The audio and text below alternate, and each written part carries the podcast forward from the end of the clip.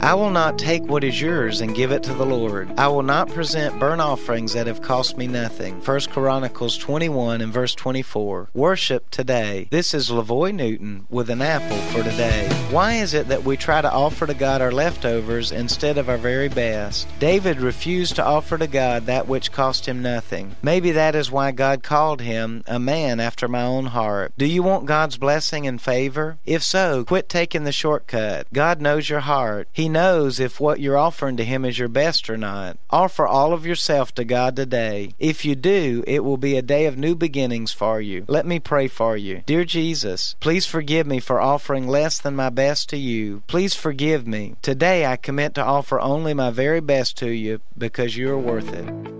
An Apple for Today is a daily word of encouragement by pastor and author Lavoy Newton. More resources and encouragement are available at anapplefortoday.com.